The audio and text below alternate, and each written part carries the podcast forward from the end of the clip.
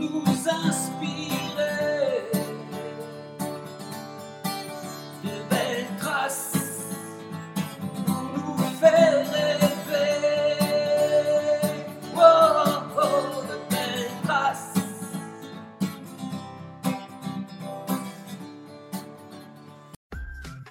Bonjour à toutes et à tous. Bienvenue dans le podcast Belle Trace. Je suis Flo Masnada, skieuse et passionnée de sport. Choisir, dessiner, laisser ma trace, c'est ce qui m'a guidée pendant des années et je souhaite que cela continue. Alors j'ai pensé qu'à travers ce podcast, je pourrais donner la parole aux grands champions, mes amis, que j'ai eu la chance de côtoyer pendant des années pour qu'ils nous transmettent leurs messages, leurs valeurs, leurs belles traces quoi. Ils nous ont fait vibrer et continuent à provoquer des émotions uniques chez nous. Alors, tendez l'oreille et soyez à l'écoute de leur souffle plein d'énergie positive. J'ai deux souvenirs sympas lors des JO de Tokyo en 2021 avec mon invité du jour. Un petit tour en vélo dans le village olympique avec son copain d'exploit Nicolas Karabatic quand je devais les amener lors des interviews euh, avant la compétition à l'autre bout du village. Il fallait, je crois, préserver ses mollets. Euh, et puis, 15 jours plus tard, le lendemain de leur triomphe olympique, leur nouveau triomphe olympique, quand il m'a demandé de leur réserver des taxis pour aller soutenir les handballeuses, qui elles aussi allaient remporter la médaille d'or sous les encouragements de leurs homologues masculins. C'était vraiment un super moment. Alors c'est un immense plaisir de recevoir au micro de Beltrace un des champions français avec le palmarès le plus incroyable, un palmarès hors norme, hors norme pardon, Michael Guillou. Salut Mika. Salut, ça va? Ouais, toi.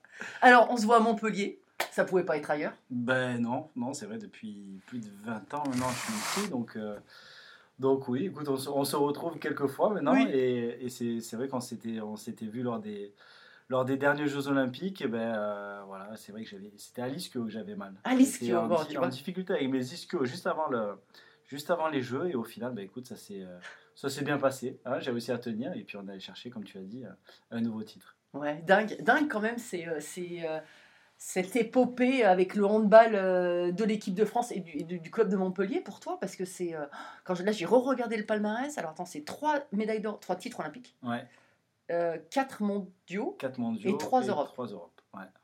c'est c'est, Ouais. Et deux Ligues des Champions avec, euh, avec Montpellier. Ouais, c'est ça, deux ligues des champions. Ouais. Ouais. Oh, c'est c'est- c'est- Ah, t'as quoi? T'as une maison juste pour les médailles?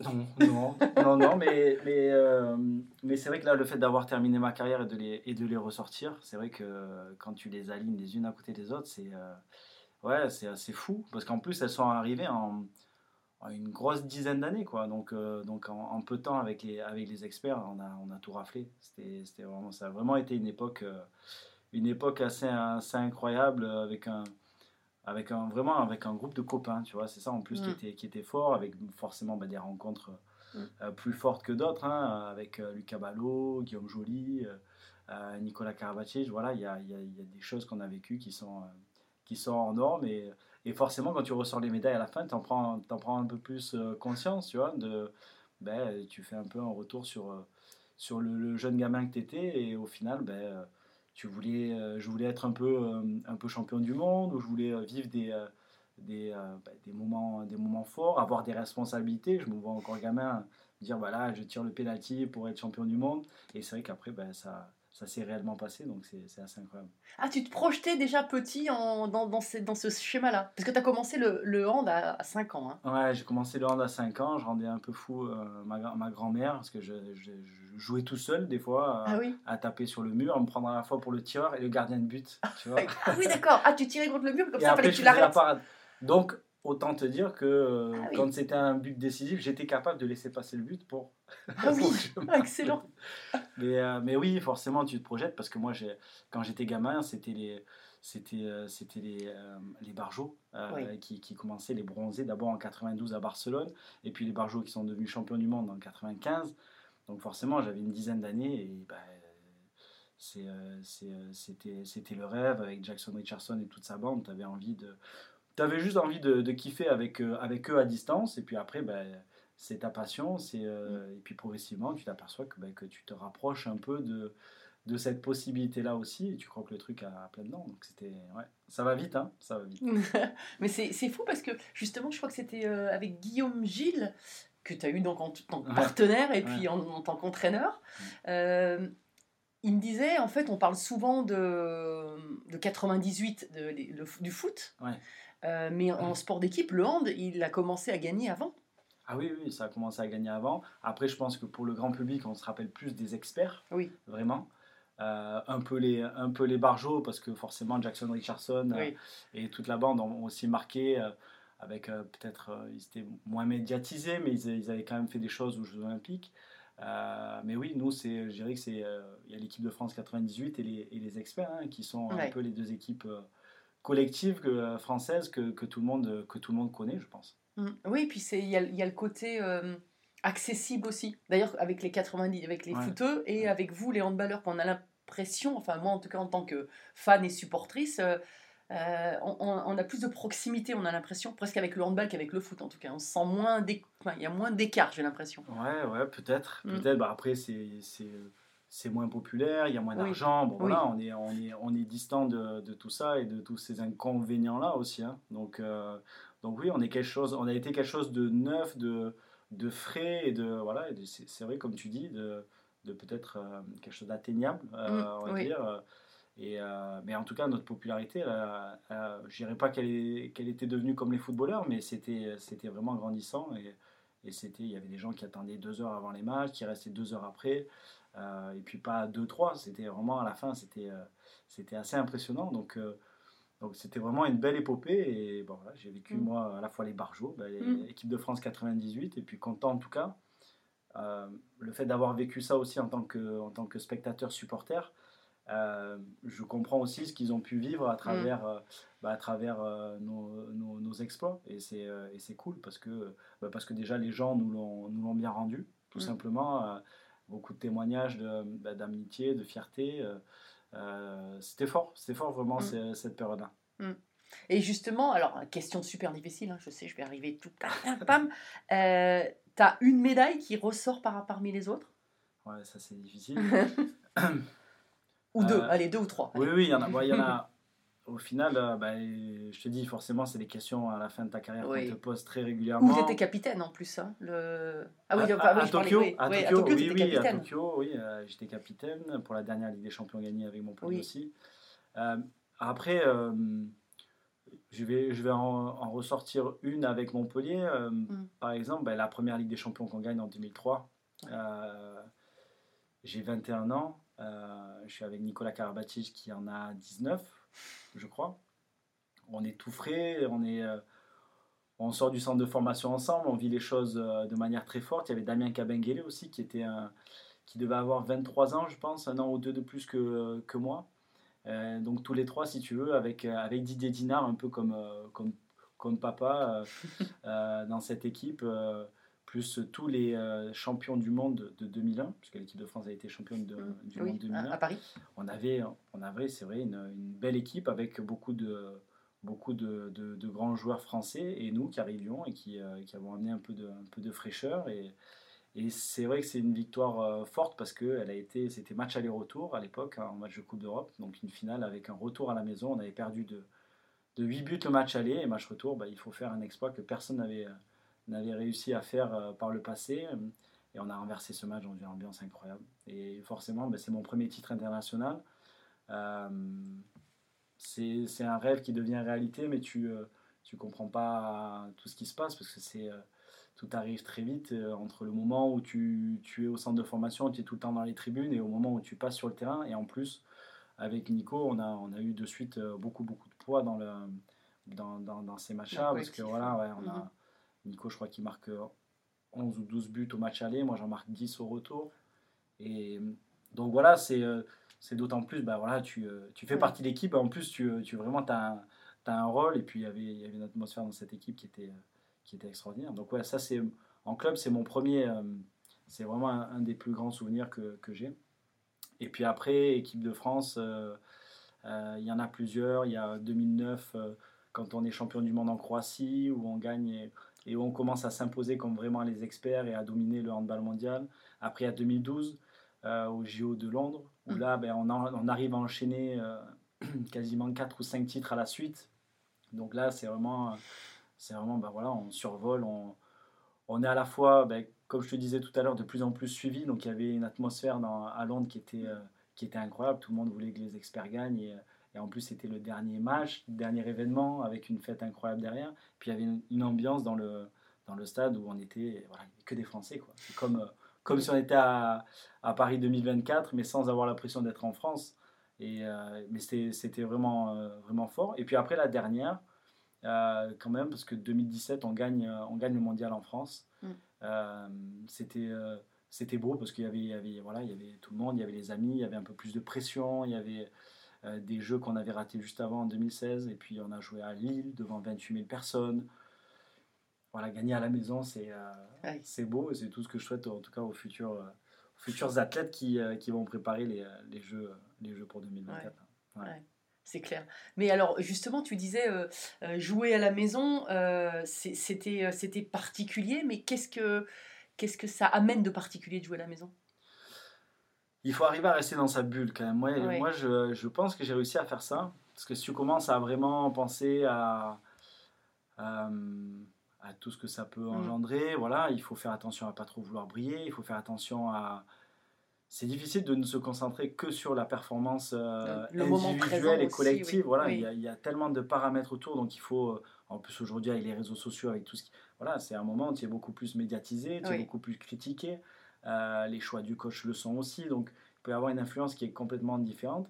Moi, je suis pas trop sur les réseaux sociaux, pas trop sur. euh, donc, j'ai réussi à me mettre, je pense, dans ma, dans ma bulle, être concentré, à me concentrer sur, euh, sur, bah, sur ma performance, sur les besoins de, l'équipe. Et, et voilà, mais j'ai conscience que c'est pas évident à faire. Par contre, après, il faut arriver aussi, quand même, malgré tout, à, à, bah, à kiffer tout simplement de jouer devant 28 000 personnes, devant 28 000 Français Mhm. qui sont là pour toi. Mais ce- cette Euh. concentration, tu l'as, tu l'as, t'as réussi à le faire tout seul ou t'as fait appel à des, tu préparateurs mentaux ou euh, d'autres euh, Non, non, Non? non, non. euh, on n'a pas de, on n'a pas de préparateurs mentaux euh, autour du handball de manière générale. Il y en a Mhm. quelques-uns. Il y en a quelques-uns, oui, Puis il y en a aujourd'hui. Tu sais très bien que autour, tu peux, tu peux aller en voir.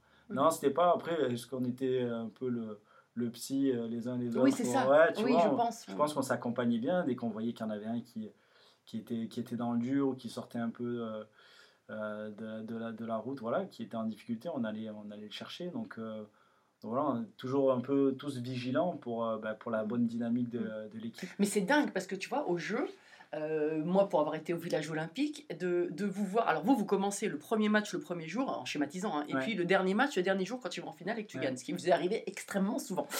Et, et en fait, bah, tous les deux jours, vous avez des matchs, et en fait, vous êtes complètement ensemble, sans parler des matchs de préparation et d'entraînement, Ouais. du, du, toutes les heures, quoi. Enfin, on vous- moi, je vous voyais euh, partir. C'est la petite armée pour moi, tu vois. La petite armée qui Ouais. était, euh, mais armée avec, bon, voilà, qui va à la guerre, mais, mais bande de potes, comme tu l'as dit.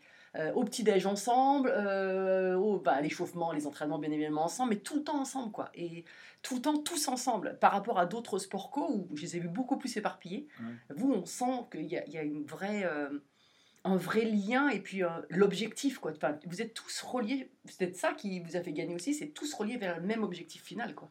Ouais, après, y a- comme dans tous les groupes, il y a quand même des, des petits groupes, des Oui, oui. mini-groupes qui, se, qui se font en plus euh, quand c'est les Jeux Olympiques. euh, Il y, a, y, a, y a des appartements de, Oui. de combien De 5-6 personnes. Donc c'est vrai que bon, chacun a un peu sa vie avec Mhm. euh, une vie à l'intérieur de ses appartements. Bon voilà, nous il y avait les jeunes d'un côté, euh, Mhm. les plus anciens, bon voilà, c'était, y avait, on était séparés en trois appartements. Euh, et chacun fait sa vie. Après, Oui. voilà, tout le, monde a, tout le monde a ses besoins. D'autres ont plus besoin de s'isoler parce que les Jeux Olympiques, c'est quand même Oui. un, sacré, euh, un sacré bazar. Oui, hein. pas, pas évident de rester concentré, parce que je disais, tous les deux jours, tu as un match, sauf qu'entre-temps, vous avez les autres sports Ah, les qui autres. reviennent avec leurs médailles. Qu'on, euh, alors, ça fait plus ou moins la fête ou, Oui. ou pas, et donc c'est pas facile de rester facile. concentré. hein. C'est pas facile. Et encore que là, le- les derniers Jeux sous Covid, c'était- Mhm. c'était plus calme puisque les, les, les athlètes, une Ah, fois la, compétition euh, terminée, devaient rentrer le lendemain. Mais c'est oui, il faut rester concentré et il faut préparer tout le monde par rapport à ça. Euh, Mm. Pour ceux qui sont nouveaux ou, ou même ceux qui l'ont déjà fait, toujours rester vigilant et prévenir que voilà, on reste concentré, que, que derrière il y en a- ils ont fini les, ils ont fini les jeux ou d'autres ont encore des matchs mais sont peut-être sortis. Mhm. Là, c'est vrai que nous, on était quand même entourés des, des volleyeurs français et des, euh, et des handballeuses Mm. Donc, Oui. du coup, au final, tout le monde euh, avait Tout quelque chose à jouer jusqu'au oui, bout. Et c'était euh, et c'était basketteurs aussi, aussi. et les basketteurs aussi Mm. qui n'étaient pas très loin.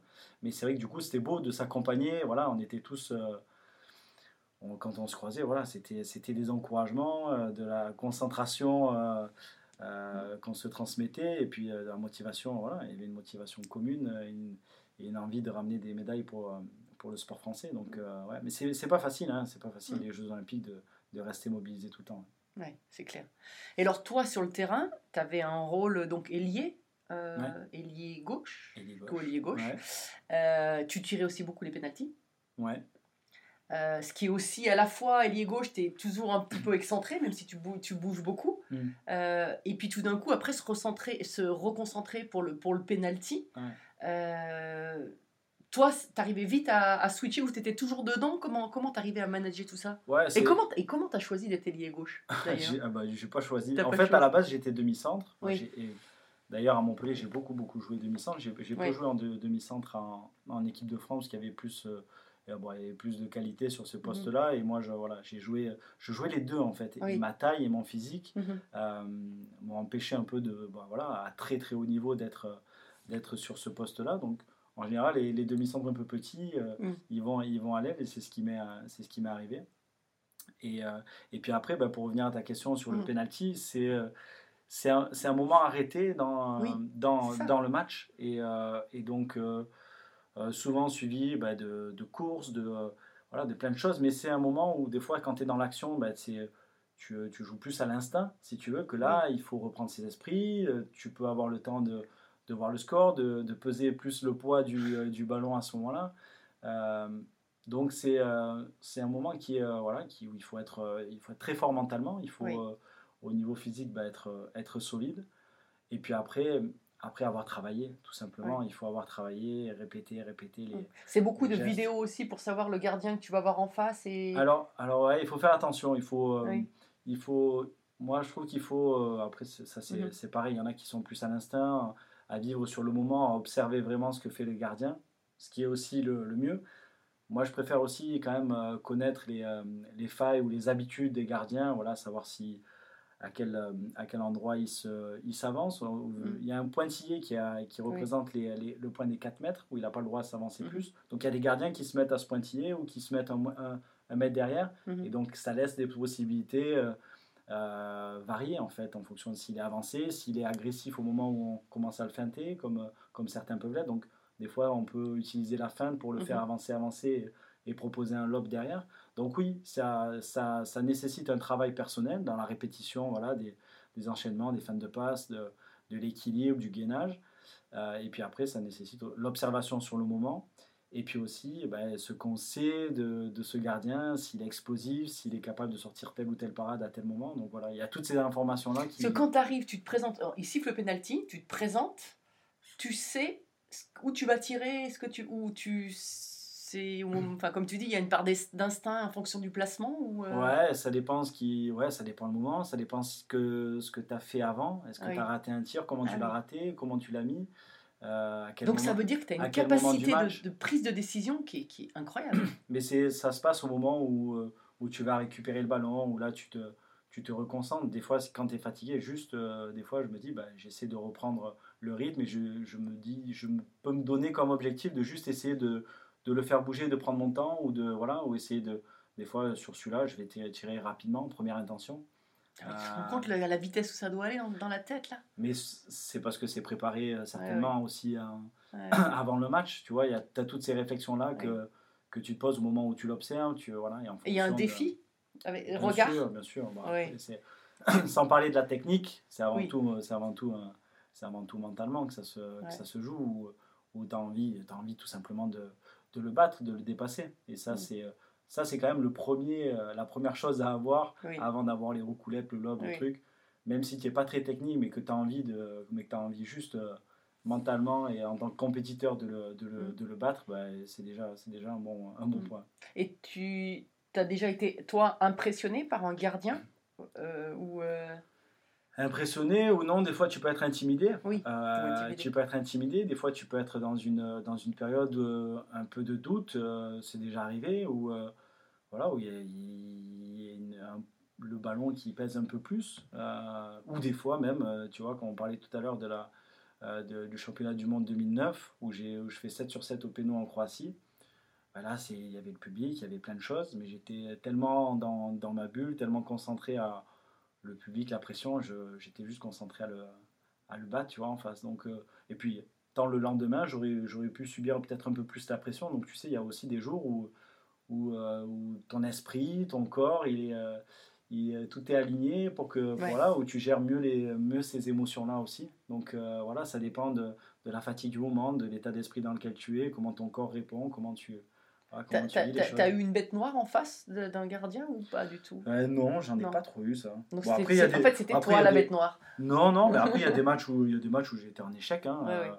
Mais euh, il n'y en a pas un, il y en a pas un où vraiment qui m'a mis tout le temps en difficulté, à part un, mais je l'ai joué que deux fois, c'est Peric, un ancien gardien qui était, qui était pas forcément très grand. Mais je l'ai pas assez joué, tu vois. Pour, Oui.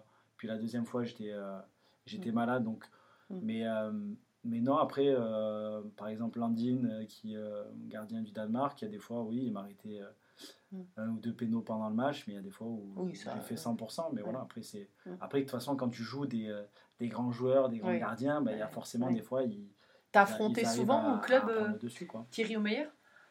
Ouais, Titi. Oui. Ouais, tiens, ça sera un plaisir de le dire sur le podcast. Parce qu'on s'était branché euh, sur une, euh, au- autour d'un match là, quand tu été invité sur un plateau télé. Oui. Et j'ai dit, Titi, tu m'as arrêté beaucoup de tirs ou pas? Je me rappelle pas trop. Non, il m'en a arrêté, il m'en a arrêté quelques-uns, mais pas, pas tant que ça. hein. J'ai, euh, je pense que j'ai un bon pourcentage sur Titi. ouais. Mais c'était après Titi, bah, Titi, il fallait le faire bouger. Il fallait le faire bouger parce que tu es tellement rapide, tellement vif.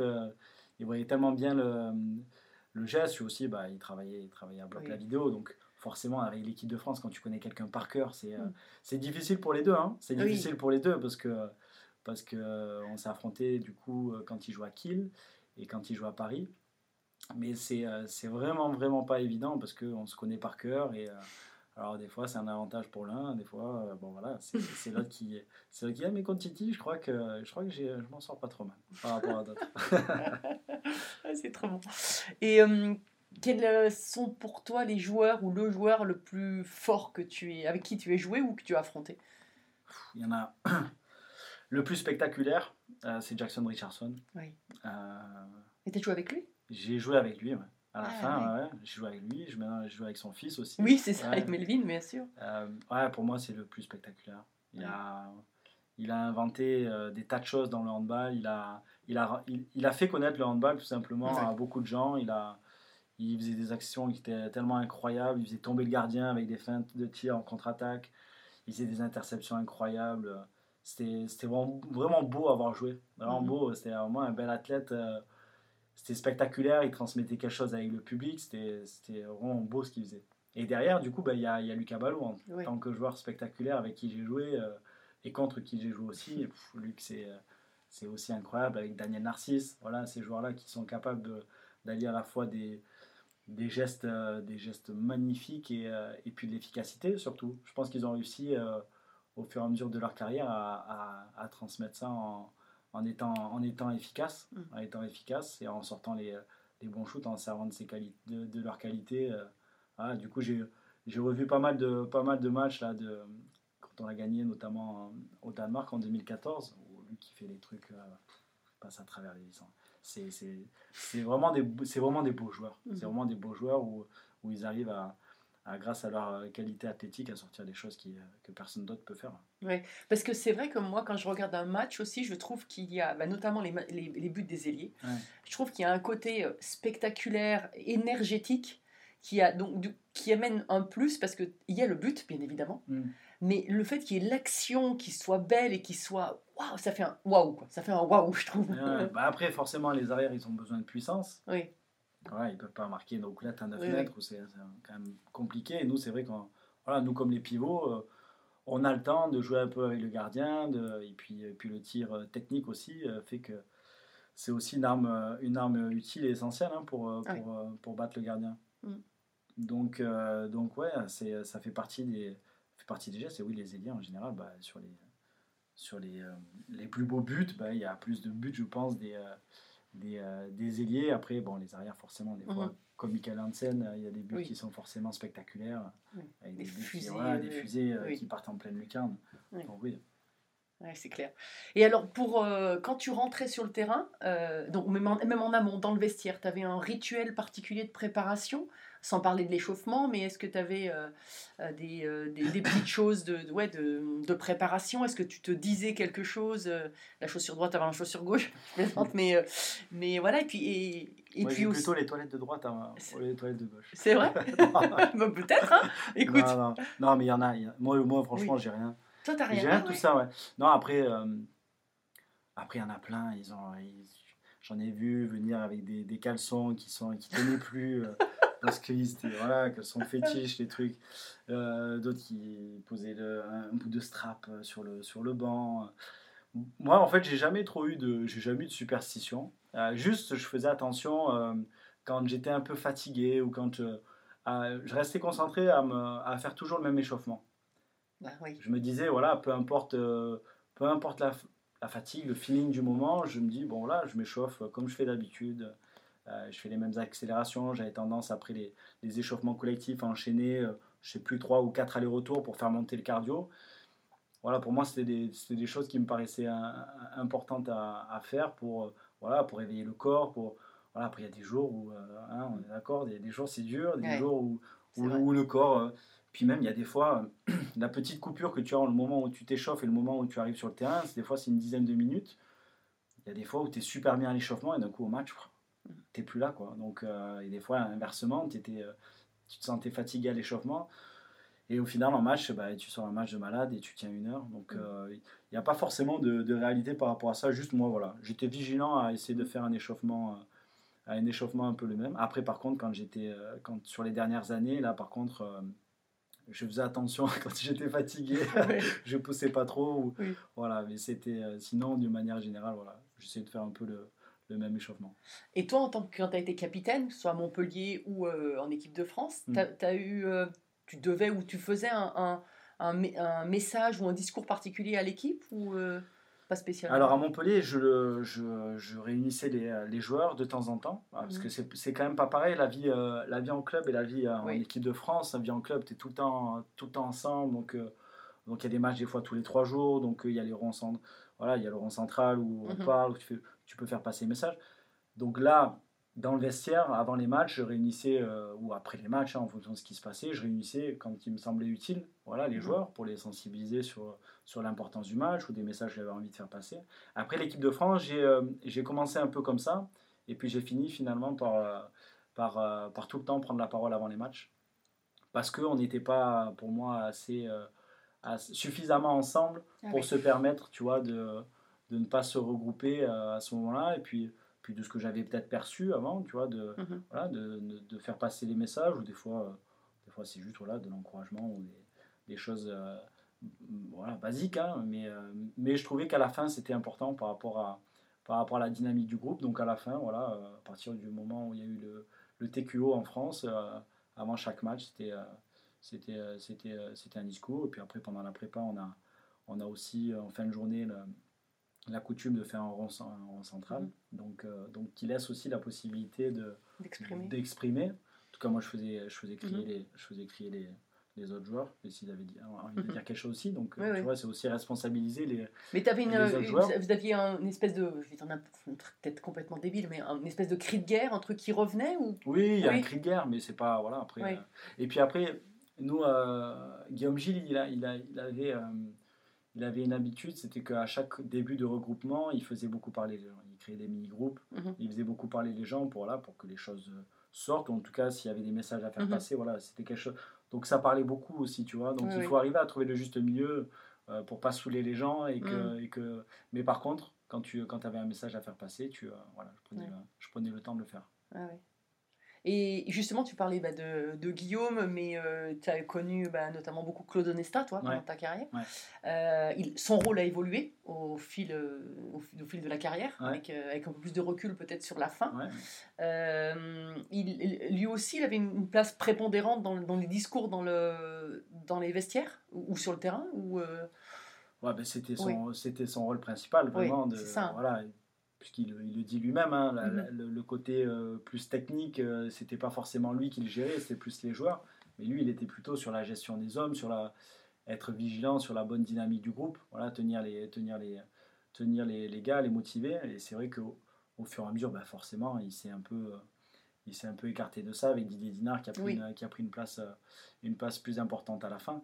Mais, mais oui, c'était, c'était, c'était son rôle. Et il faut qu'il y ait des, il faut qu'il y ait des, Mm. il faut que bah, soit après que ça vienne du coach. En tout cas avec Claude, c'était, lui qui, euh, lui qui gérait ça. Et puis malgré tout derrière, il y avait des, il y avait des moments de regroupement, surtout avant les, avant les gros matchs où, on avait pour, euh, pour habitude de se réunir dans une chambre avec, euh, avec l'équipe. Et là, bah, les, leaders parlaient, prenaient la parole.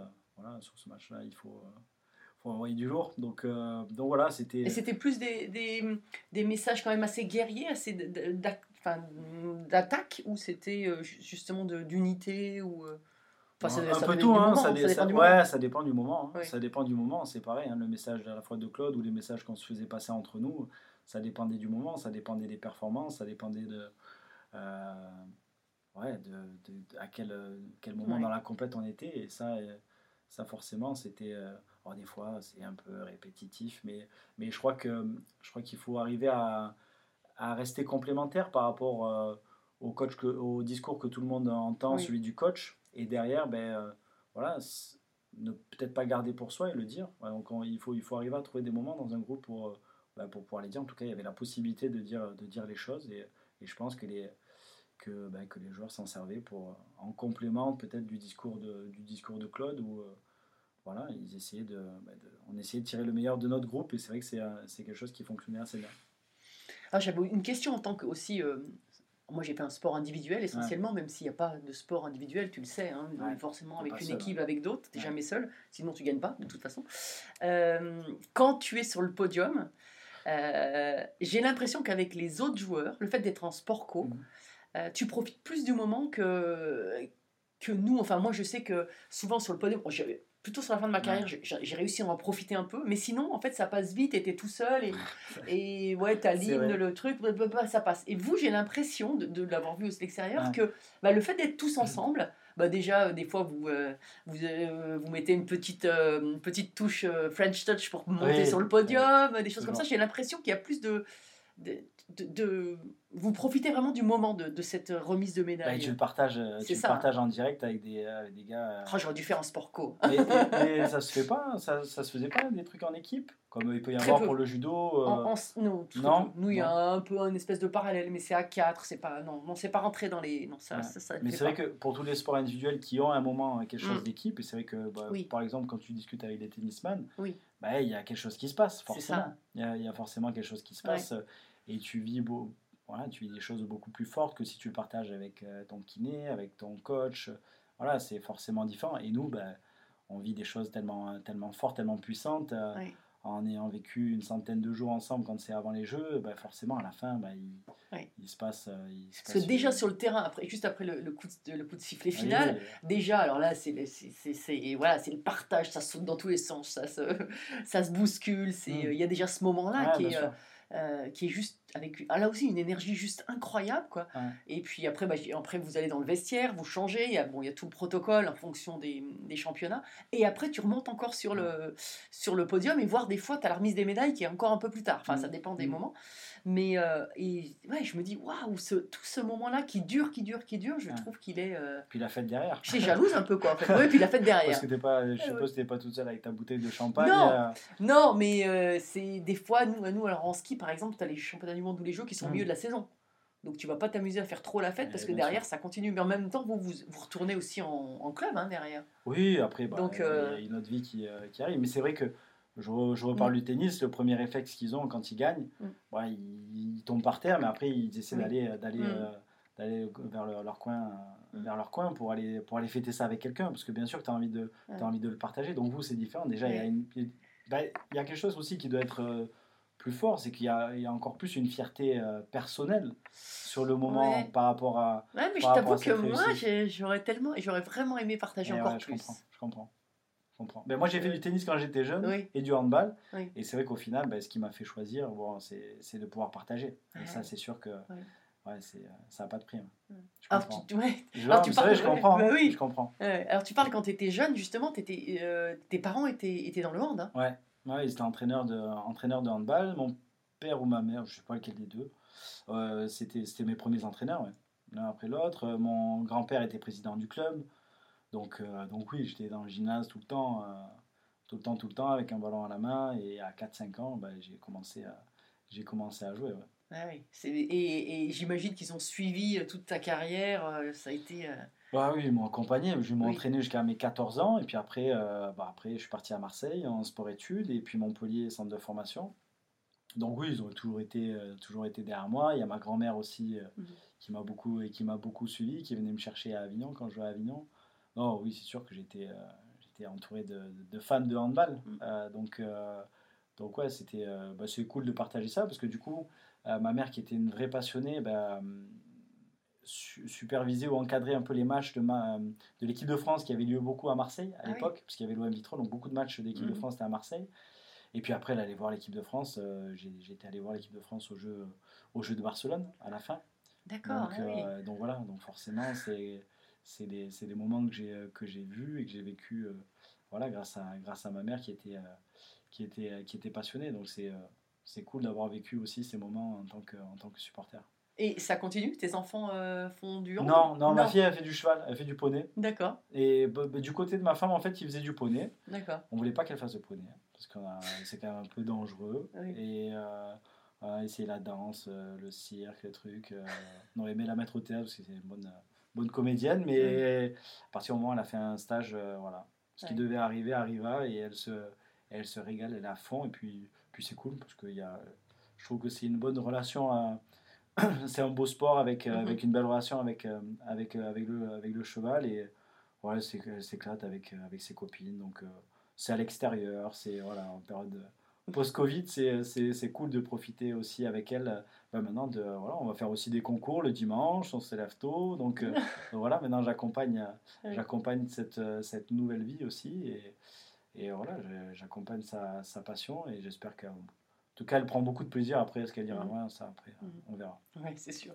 Et bon, tu parlais de cette nouvelle vie. Mhm. Euh, T'es toujours pas loin du ballon qui colle Ouais, ouais, ouais, je suis, euh, je suis, euh, j'entraîne un peu là maintenant le, le centre de formation deux fois, deux fois par semaine. J'entraîne la réserve aussi une fois à Montpellier? À Nîmes. Non, Nîmes, hein, c'est ça, à Nîmes, ouais. parce que tu as fini ta carrière à je Nîmes. finis hein, ma carrière ça, à Nîmes. voilà. Je, je suis toujours à Nîmes et je suis aussi conseiller du président, Oui. ambassadeur du club là-bas. Donc, donc beaucoup de boulot à la fois sur le terrain et en dehors. Mais je te m'éclate. Ouais, Ouais. Franchement, je m'éclate. Je m'éclate avec les être dans la dans la transmission avec les gamins, c'est euh, vraiment cool. euh, voilà, je prends beaucoup de temps à. Alors c'est nouveau, voilà, à trouver les exercices euh, pour euh, ben, pour les faire progresser. On fait beaucoup de travail vidéo aussi pour pour qu'ils voient ben, ceux qui font de bien, ceux qui font de mal. On regarde aussi beaucoup de matchs des, des pros, voilà, de, de ce qui se fait de mieux.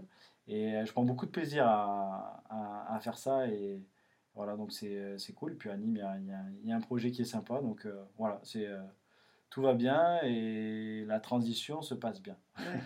Et justement, ces jeunes, ils te demandent des conseils. Et si tu as un conseil à leur donner, tu leur, tu leur dis quoi si Ouais, en fait, euh, donner un conseil comme ça, C'est euh, hein. compliqué parce que tout, tout le monde est différent. Oui. Euh, la jeunesse d'aujourd'hui est très compliquée, très compliquée. Euh, pour les motiver, beaucoup, euh, pour, les, oui. pour les sensibiliser, pour les, ils ont un rythme de vie avec les téléphones, avec les réseaux. euh, c'est voilà, il faut, il faut arriver à comprendre déjà comment est le, comment est le, est le gamin euh, Mm. dans sa vie personnelle, comment il perçoit les informations que tu lui donnes, euh, quelle quantité d'informations il est capable d'encaisser. euh, donc, donc je, je découvre, oui non, tout ça, parce que c'était déjà un peu le Mhm. cas avec, euh, avec les joueurs à côté de qui j'étais. Donc euh, voilà, c'est juste Oui. aujourd'hui, je mets des exercices en place où je fais de la vidéo avec eux pour, voilà, pour leur faire passer des messages, insister, insister. Et, euh, mais voilà, tout le monde est différent. moi, je- moi, en tout cas, je pense avoir, la, avoir cette qualité de m'adapter, en tout cas d'avoir envie de m'adapter, Mhm. parce que voilà, je, j'ai un fonctionnement, mais en tout cas, je, je pense que le, le fait de s'adapter à, à tout le monde, après, il y a quand même un minimum, mais, euh, mais s'adapter en tout cas à, à ces jeunes, c'est, je pense que ça peut, ça peut les, les aider à progresser, euh, Mhm. à progresser plus vite.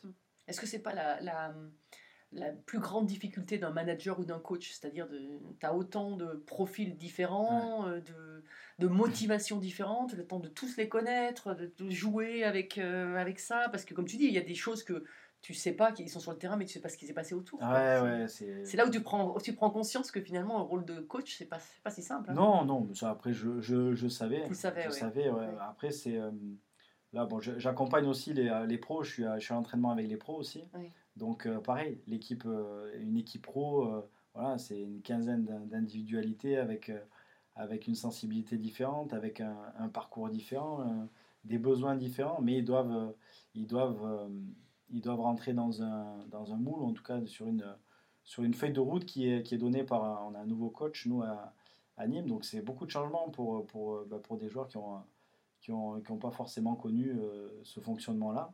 Mais je pense que la force de notre coach, c'est justement un peu de quand même de s'adapter, de, de, de prendre le temps de voilà, de pas faire les choses trop vite, Mhm. euh, de beaucoup échanger avec eux, euh, mais tout en leur faisant comprendre ben, qu'il y a, il y a un minimum à faire par rapport à certaines choses. Donc c'est intéressant de voir à la fois euh, comment les, euh, les adultes, on va dire, et comment les, les futurs jeunes pousses se comportent par rapport à, à toutes ces, exige- ces, ces exige- exigences. Pardon. Mhm. Et, euh, mais, je, mais je pense que je vais m'éclater là-dedans. ouais. Ouais, c'est Ouais. clair. Et tu, euh, je vois que physiquement, tu es toujours bien, bien Ouais, dedans. T'as quand même du tape, hein, je vois sur l'épaule. Ça, c'est parce que je fais du paddle tennis. et Ah, euh, d'accord. du coup bah, c'est des risques hein, du métier. Ouais. non, je m'éclate là, tu vois. Je... Et le hand, ça te manque pas? Non, alors le Non. hand, ben, j'en fais. un- jeu, oui. J'en ai, fait un peu cet été parce qu'il y a eu quand même pas mal de blessés, donc je me suis un peu entraîné avec, euh, avec les pros. Puis t'as fait un jubilé? J'ai fait un jubilé, mais il fallait que je me maintienne en forme. Et, euh, et, euh, et là, non, j'ai un peu plus lâché. C'est juste que dans les entraînements que je fais du centre de formation, on est parfois 4-5 joueurs de, de champ. Donc, euh, donc voilà, je, je suis là à la passe, je suis là dans l'engagement. Euh, J'accompagne les joueurs de cette manière-là. Et puis j'essaie, après, c'est beaucoup de, beaucoup de boulot. hein. Donc j'essaie, ben, comme tout le monde, quand il y a, quand y a deux, deux heures, d'essayer de caler un petit match de, de paddle. Alors le paddle, c'est- particulier aussi parce qu'il faut, faut qu'on soit quatre. Oui. Donc pour réunir euh, Oui. quatre personnes euh, au même moment, c'est pas évident. Mais, euh, mais j'ai des potes qui jouent et en tout cas, je, je m'éclate et Et fais. Thierry Meilleur d'ailleurs qui joue Titi, il joue. Je hein. sais, mais il faut qu'on arrive. Il y a Jérôme Fernandez, il y en a, il y en a plein qui jouent, donc il faut qu'on arrive à, à se retrouver, euh, les experts, pour, euh, autour de matchs de paddle, une petite bouffe, Oui, un petit oui. et un petit match de l'équipe de France derrière. Voilà, ouais, ouais. Ça peut être sympa. Ça peut être Ça peut être sympa. ouais. Ok, alors on en arrive vers la fin. Alors j'ai un petit. euh, J'avais préparé des petites phrases, euh, des petits mots. Il faut que tu me dises euh, juste le, à quoi ça te fait penser. D'accord. Rapidement, euh, c'est facile, hein, t'en fais pas. Montpellier, Euh, je dirais le passé. médaille, Or, entraîneur, Michel Sicut, qui était mon ancien entraîneur de sport-études à Marseille. qui t'a donné la passion, la. la- Ouais, ouais, ouais. C'était un vrai, euh, c'était, c'était un vrai, euh, un vrai passionné. Il aimait le jeu. Il était plein de roublardise, mais c'était, euh, voilà, c'était comme un papa. Je l'ai eu quand il quand j'avais 14-15 ans. Euh, il a été, euh, extraordinaire pour nous. Et en plus, il a, il, a été présent à la fin, à la fin de ma carrière. Il est venu me remettre un trophée d'honneur euh, sur les LNH à la fin. Il est venu à mon jubilé. C'est quelqu'un avec qui j'ai toujours gardé contact et j'ai toujours beaucoup respecté. Et, et d'ailleurs, je vais me servir de lui pour, pour euh, comme on en a parlé à la fin, pour, euh, bah, pour, pour bien comprendre comment devenir un, bon entraîneur. Et voilà, donc il m'avait déjà fait passer des messages et c'est marrant parce que je m'en suis déjà rendu compte de ce qu'il m'a, de dit sur, euh, voilà, sur certaines choses. Donc voilà, c'est, quelqu'un qui a énormément compté pour moi. C'est marrant parce que ça, c'est de, de- de tous les podcasts, tous les champions avec qui j'ai partagé, il y a souvent des personnes comme ça qui sont pas forcément des entraîneurs, hein, mais des Ouais, accompagnants et qui, qui ont compté et qui vraiment qui ont marqué, euh, qui ont changé une, enfin, qui ont changé, qui n'ont pas changé, mais qui ont, qui ont été essentiels dans une carrière. Bien sûr, bien sûr, toujours. Il y a toujours forcément quelqu'un qui t'a accompagné ou qui t'a, montré la voie ou en tout cas qui t'a, qui Mm. accompagné dans cette passion. Et lui, Ouais. ouais, c'est, clairement lui. Mm. Et des fois, ça fait la, la- la petite différence, qui, fait- peut faire une grosse différence. Bien après. sûr, bien sûr.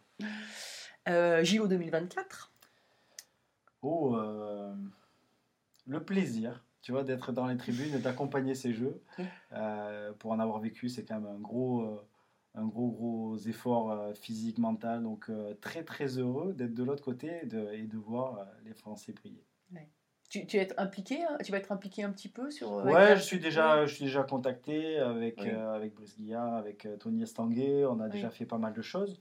Après, euh, après à disposition pour faire encore plus, hein, pour que le handball euh, brille, pour que, le, pour que ce soit vraiment une belle fête, euh, belle fête pour, bah, pour tous les Français. Voilà, je Mm. crois que l'événement en préparation va être Ouais. magnifique. Et, et ouais, forcément, j'ai envie de- j'ai envie d'accompagner tout ça. ouais. Mm. Et qu'est-ce que tu penses du fait de jouer justement, tu sais, à Lille, Oui. l'histoire du. Bah, finalement, c'est bien parce qu'il Oui. y, a, y a, avec les basketteurs qui ont râlé, euh, du Oui. coup, euh, du coup il y a, ouais, c'est vrai que ça aurait été dur pour eux de ne pas être dans le village olympique mhm. à un moment ou à un autre. Donc là, ils auront une semaine où ils seront dans le village olympique.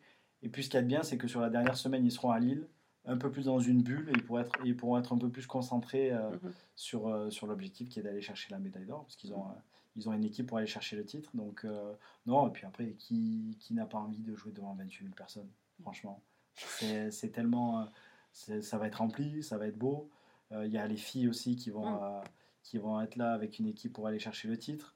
Franchement, je pense que ça va être un, ça va être un événement à Lille qui va être euh, tout juste incroyable. Donc, euh, non, non, après, le fait qu'ils puissent profiter quand même de Paris, je trouve ça super. Mhm. Et qu'ils aillent là-bas euh, devant 28 000 personnes, bah, il n'y a pas de quoi se plaindre. Et d'ailleurs, ça te fait quoi de voir Nicolas Karabatic encore sur le terrain?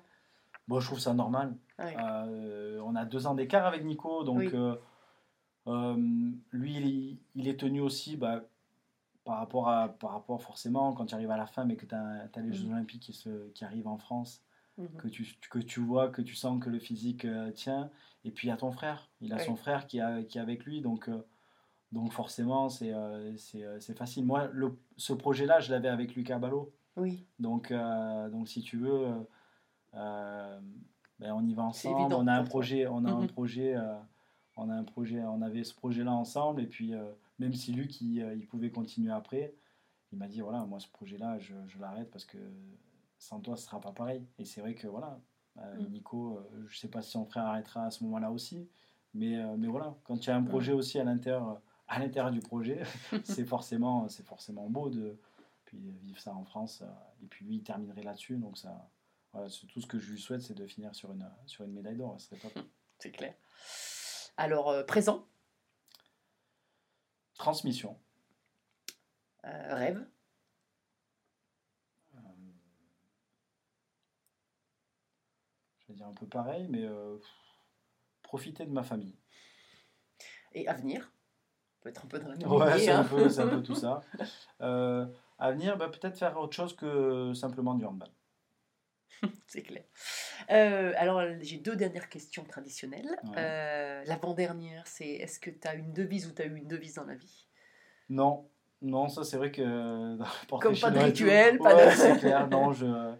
Non, j'essaie de. J'essaie de peut-être de pas en avoir, justement. Ouais, non, j'essaie, j'essaie tout simplement d'être bienveillant, de respecter, euh, de respecter les, les, les, les- gens autour de moi. Euh, j'ai, Mm. j'ai été éduqué de cette manière-là, si tu veux, donc euh, je suis, euh, voilà, j'essaie de, j'essaie de fonctionner comme ça. Après, la devise qui va par rapport à ça, je l'ai jamais cherché, mais, mais voilà. Ouais. Et là, mon podcast s'appelle Belle Trace. Qu'est-ce que c'est pour toi une belle trace?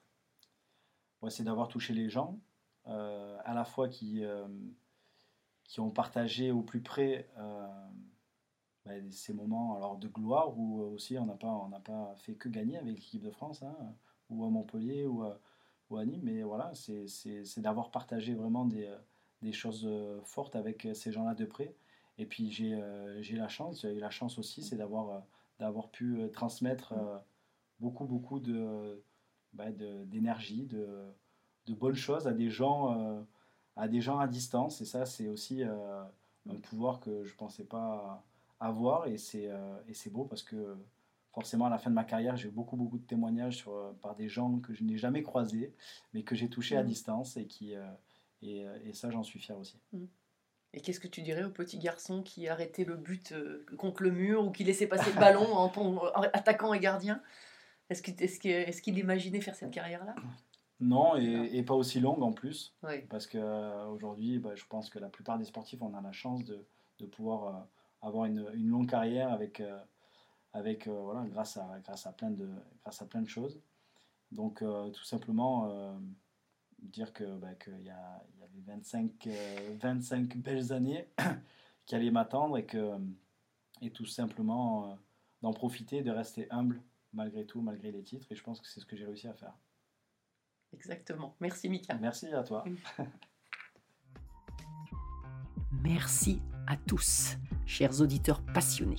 Vous savez qu'en ski, on récompense les jeunes skieurs avec des étoiles. Alors, si ce podcast vous a plu et que vous voulez continuer à suivre les belles traces et à le faire découvrir aux amis, mettez non pas 3, mais 5 étoiles. Et pensez à écrire un petit commentaire pour m'aider à progresser et à dévaler les pistes encore plus vite. Allez, tchuss